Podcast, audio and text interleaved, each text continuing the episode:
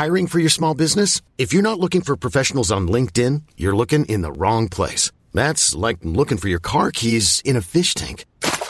LinkedIn helps you hire professionals you can't find anywhere else, even those who aren't actively searching for a new job but might be open to the perfect role. In a given month, over 70% of LinkedIn users don't even visit other leading job sites. So start looking in the right place. With LinkedIn, you can hire professionals like a professional. Post your free job on linkedin.com slash achieve today. Even on a budget, quality is non-negotiable. That's why Quince is the place to score high-end essentials at 50 to 80% less than similar brands. Get your hands on buttery soft cashmere sweaters from just 60 bucks, Italian leather jackets, and so much more. And the best part about Quince, they exclusively partner with factories committed to safe, ethical, and responsible manufacturing. Elevate your style without the elevated price tag with Quince. Go to quince.com slash upgrade for free shipping and 365-day returns.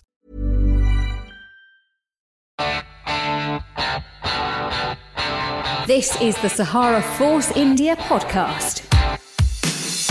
Welcome to the Sahara Force India podcast, taking you behind the scenes here at the Russian Grand Prix in Sochi. On this episode, we celebrate 100 races with drivers Nico Hulkenberg and Sergio Perez. It feels a bit scary, you know, to the time passes by so quickly that uh, already this weekend I'm entering into my 100th race. All in all, I think it's been uh, great memories.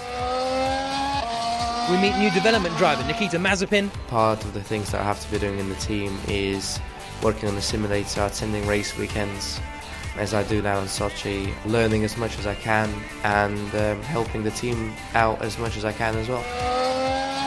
And Otmar Szafnauer gives us his post-race analysis. Nico's race was over after he was hit. Sergio, not quite over, but it looked pretty bleak when he uh, had to come in with a puncture, and I think he was last. But he managed to uh, drive a gutsy race and uh, ended up in the points. From last in the points was pretty good. But first, we joined the drivers as celebrations began to mark their 100th race weekend. The Lowdown.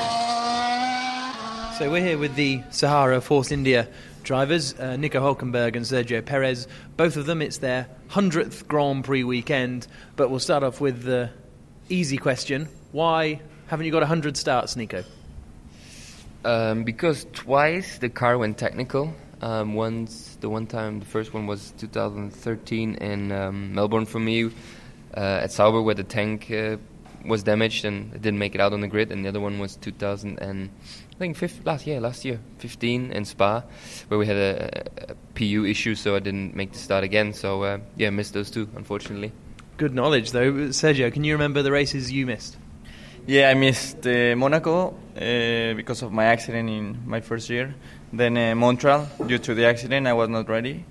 And then I think Malaysia, with the, my second race with with the team, we couldn't go to the grid because we had a engine failure. So those are the races you missed out of the 100. What's been your most memorable race? I, I think I've been I've been lucky uh, to have a couple of races where that are quite memorable to me. Very, yeah, very good memories from my from my hundred races. It feels it feels a bit scary, you know. To the time passes by so quickly that uh, already this weekend I'm entering into my hundred race. So I think I've had a couple of, of good races. Obviously, my podiums, uh, others that were not that I didn't make it into the points were uh, great races. And uh, like everything, I also had uh, bad races, but all in all, I think it's been uh, great memories. Are there any races you look back at and think, I could have won that one, I could have done better? Probably Malaysia 2012, my first podium. Uh, I was chasing Fernando under very tricky conditions, and um, Aaron White. So you never know what could have happened if uh, if I didn't. And also Montreal in 2014 when I was uh, second place, and then I had a BBW failure, which prevented me to, to fight for the win. I was second, couple of laps from the end, and Nico Rosberg was having some some issues with his car. Uh, but then in the end, I had a contact with Felipe, which uh, didn't allow me to, to finish the race on a high. And what about you, Nico? Any race in particular that stands out? Um, yeah, there's been many good ones. I think for me, still the uh, the one that stands out, my favorite one, is uh, Brazil 2012. That was just uh, a special one. Um, at the same time, also one you know that I that I regret because I think that day you know could have been uh, a win. But uh, yeah, looking back at the race and the circumstances, I think uh, you know still did a great job and still um, proud of, of the race and how I drove in very tricky conditions. Um, and uh, yeah, that, that was very special. Do you have a favourite overtake in your Formula One career? You've done so many good ones. Yeah. That's why I've, it's hard to memorize them all. But there's, to be honest, um, I don't know. I, there's none that pops in straight into my head now. To be honest. Sergio, do you have any? Um, I've had a couple, but uh, one that stands out, obviously, the one from last race, um, the one that I did to Button around the outside on a quick corner. We were fighting for a couple of corners, and then I managed to overtake him. Shanghai last race. Which time? Uh, the Western uh, 7, the left hander. Uh-huh. Okay, I didn't see that. Impressive around the outside? Outside is always good. it, it feels really good when you when you do it. You go for it, and then you get the corner. It feels it felt great at the time. On the other side of the things, what are, is, what's been the most embarrassing on track thing that's happened to you? Oh, um, can't remember one. Those I, I delete them from my memory. Do you remember any, or have none happened to you? No, none, nothing really embarrassing. I mean, you know, there's sometimes things maybe uh, look a bit unfortunate, but especially like in, in wet or damp conditions, you know, things are very tricky, and people that haven't have never driven a, a car or F1 car, you know, don't understand how, how difficult it is sometimes and challenging. But nothing really that, um, yeah, that I would feel ashamed for or that would, you know, where I feel embarrassed. What's the highest place you finished in the championship? I think eighth or ninth. Ninth in 2014. What about you, Sergio? Mm, I think last year ninth. Yeah. Very close, uh, match. What's the best celebrity you've ever met in a Formula One weekend? Ooh. Probably. Oh. It's a tough one, but I think uh, I met once in, in Monaco um, Angelina Jolie. That's cool. Yes. Was she nice? Yeah, it was briefly briefly. I can't remember which year it was it, but it was briefly uh, on the on the grid. And what about you, Nico? Yeah, probably the uh, the Terminator, Arnie, on the grid in Melbourne. Yeah. And where will you be in another hundred races time? When we sit down and talk at your 200th Grand Prix, will you be world champion by then? Will you still be in Formula One? What do you think? Yeah, hell yeah, of course. What else? What about you, Sergio? What do you see the next 100 Grand Prix bringing? Yeah, definitely. I mean, I'm still very young. I think we, we got, I have plenty of, of time ahead of me, so hopefully in 100 races uh, we, we can be talking about very similar 100 races. And who's been your favourite teammate? Nico, of course. What else? Sergio, what's your funniest moment from, from a race? Yeah, once uh, I think on my first year, 20, 2011, I was um, having a great race coming to, to the end. I think I was seventh or eighth, and I went on the radio and I was telling my team that I was running out of fuel. And at that time I was at Sauber, so Peter Sauber was quite uh, shocked with the news and uh, quite uh, exhausted about it. so, so once I crossed the, the finish line, he went on the radio and told me not to do those kind of jokes anymore. You know, so it was it was really funny moment through for the whole team. Have you had any moments like that, Nico? Do you play tricks on the team? um, there's, you know, always some over the years. Sometimes some interesting, heated discussions, you know, with your engineer over the over the radio, and you know, when uh, it gets a bit heated up and, and under pressure, it's uh, sometimes quite funny if you listen back at the, the communication.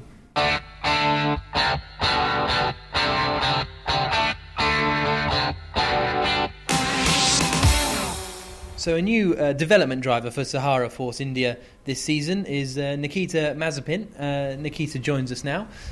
Tell us about your role with Force India. What do, what do you do with the team?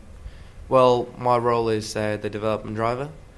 Obviously, part of the things that I have to be doing in the team is working on the simulator, attending race weekends, um, as I do now in Sochi, uh, learning as much as I can, and um, helping the team out as much as I can as well. Give us a little brief history of your career so far, because you're quite new to, to car racing. Yeah, well, I'm quite young. Um, I've started racing when I was seven years old um, in Russia in go karts.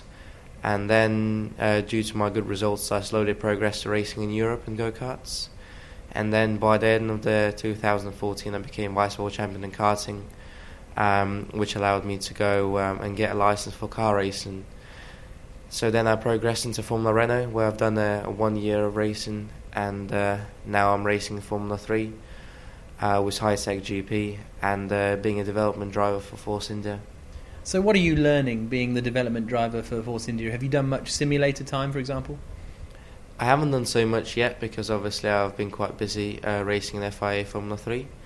But um, is a lot more to come. Uh, I'm learning every day. I've been attending quite a lot of engineering meetings, um, and everything really is really useful to me. So I'm just trying to suck it in as much as I can. Did Nico and uh, Sergio help you with advice about how to run your career? Um, well, obviously they're racing drivers the, on the weekend, so they're quite busy. We had some little chats, and uh, all of them have been really nice to me, which I really appreciate and um, yeah, I presume we'll have uh, some some more good chats, and they can advise me on how they got where they are now.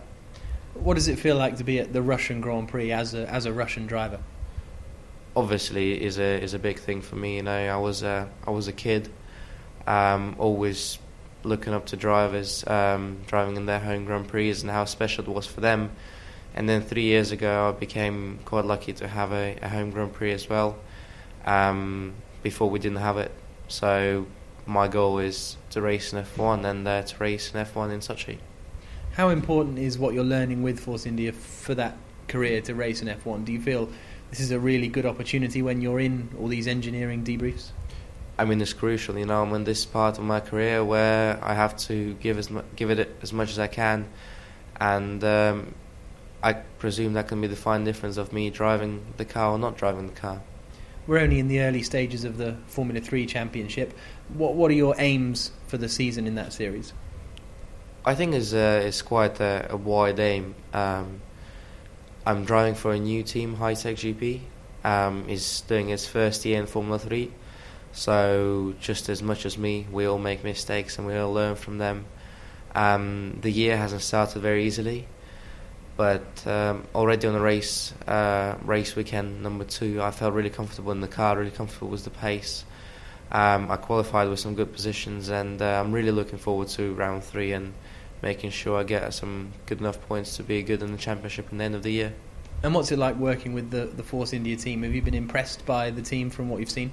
Of course, I've been very impressed. You know, the first time I came to the factory um, in Silverstone, I was impressed by the facilities, the amount of people that are so motivated, working and doing their best to to help Nico and Sergio achieve good results uh, when they're being on race weekends.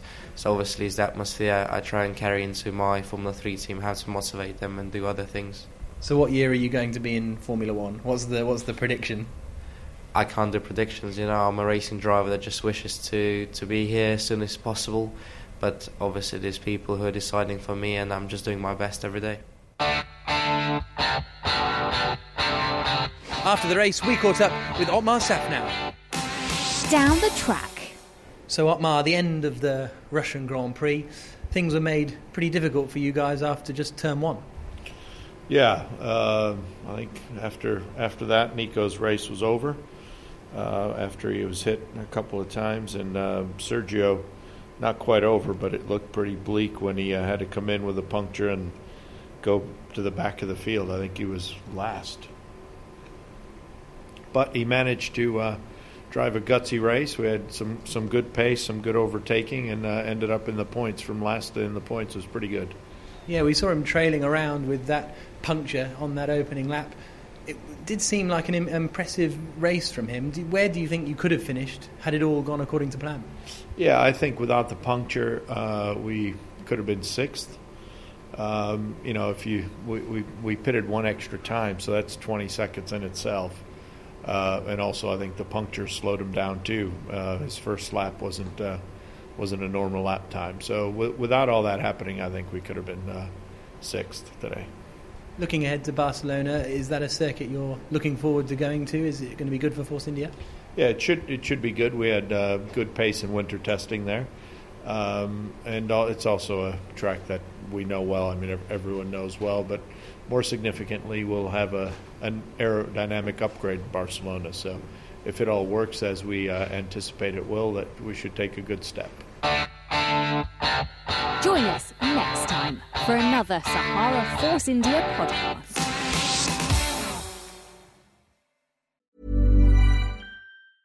Hey, it's Paige DeSorbo from Giggly Squad. High quality fashion without the price tag. Say hello to Quince. I'm snagging high-end essentials like cozy cashmere sweaters, sleek leather jackets, fine jewelry, and so much more. With Quince being 50 to 80% less than similar brands. And they partner with factories that prioritize safe, ethical, and responsible manufacturing. I love that. Luxury quality within reach. Go to quince.com slash style to get free shipping and 365 day returns on your next order. Quince.com slash style. When it comes to your finances, you think you've done it all. You've saved, you've researched, and you've invested all that you can. Now it's time to take those investments to the next level by using the brand behind every great investor, Yahoo Finance. As America's number one finance destination, Yahoo Finance has everything you need, whether you're a seasoned trader or just dipping your toes into the market. Join the millions of investors who trust Yahoo Finance to guide them on their financial journey. For comprehensive financial news and analysis, visit yahoofinance.com, the number one financial destination, yahoofinance.com.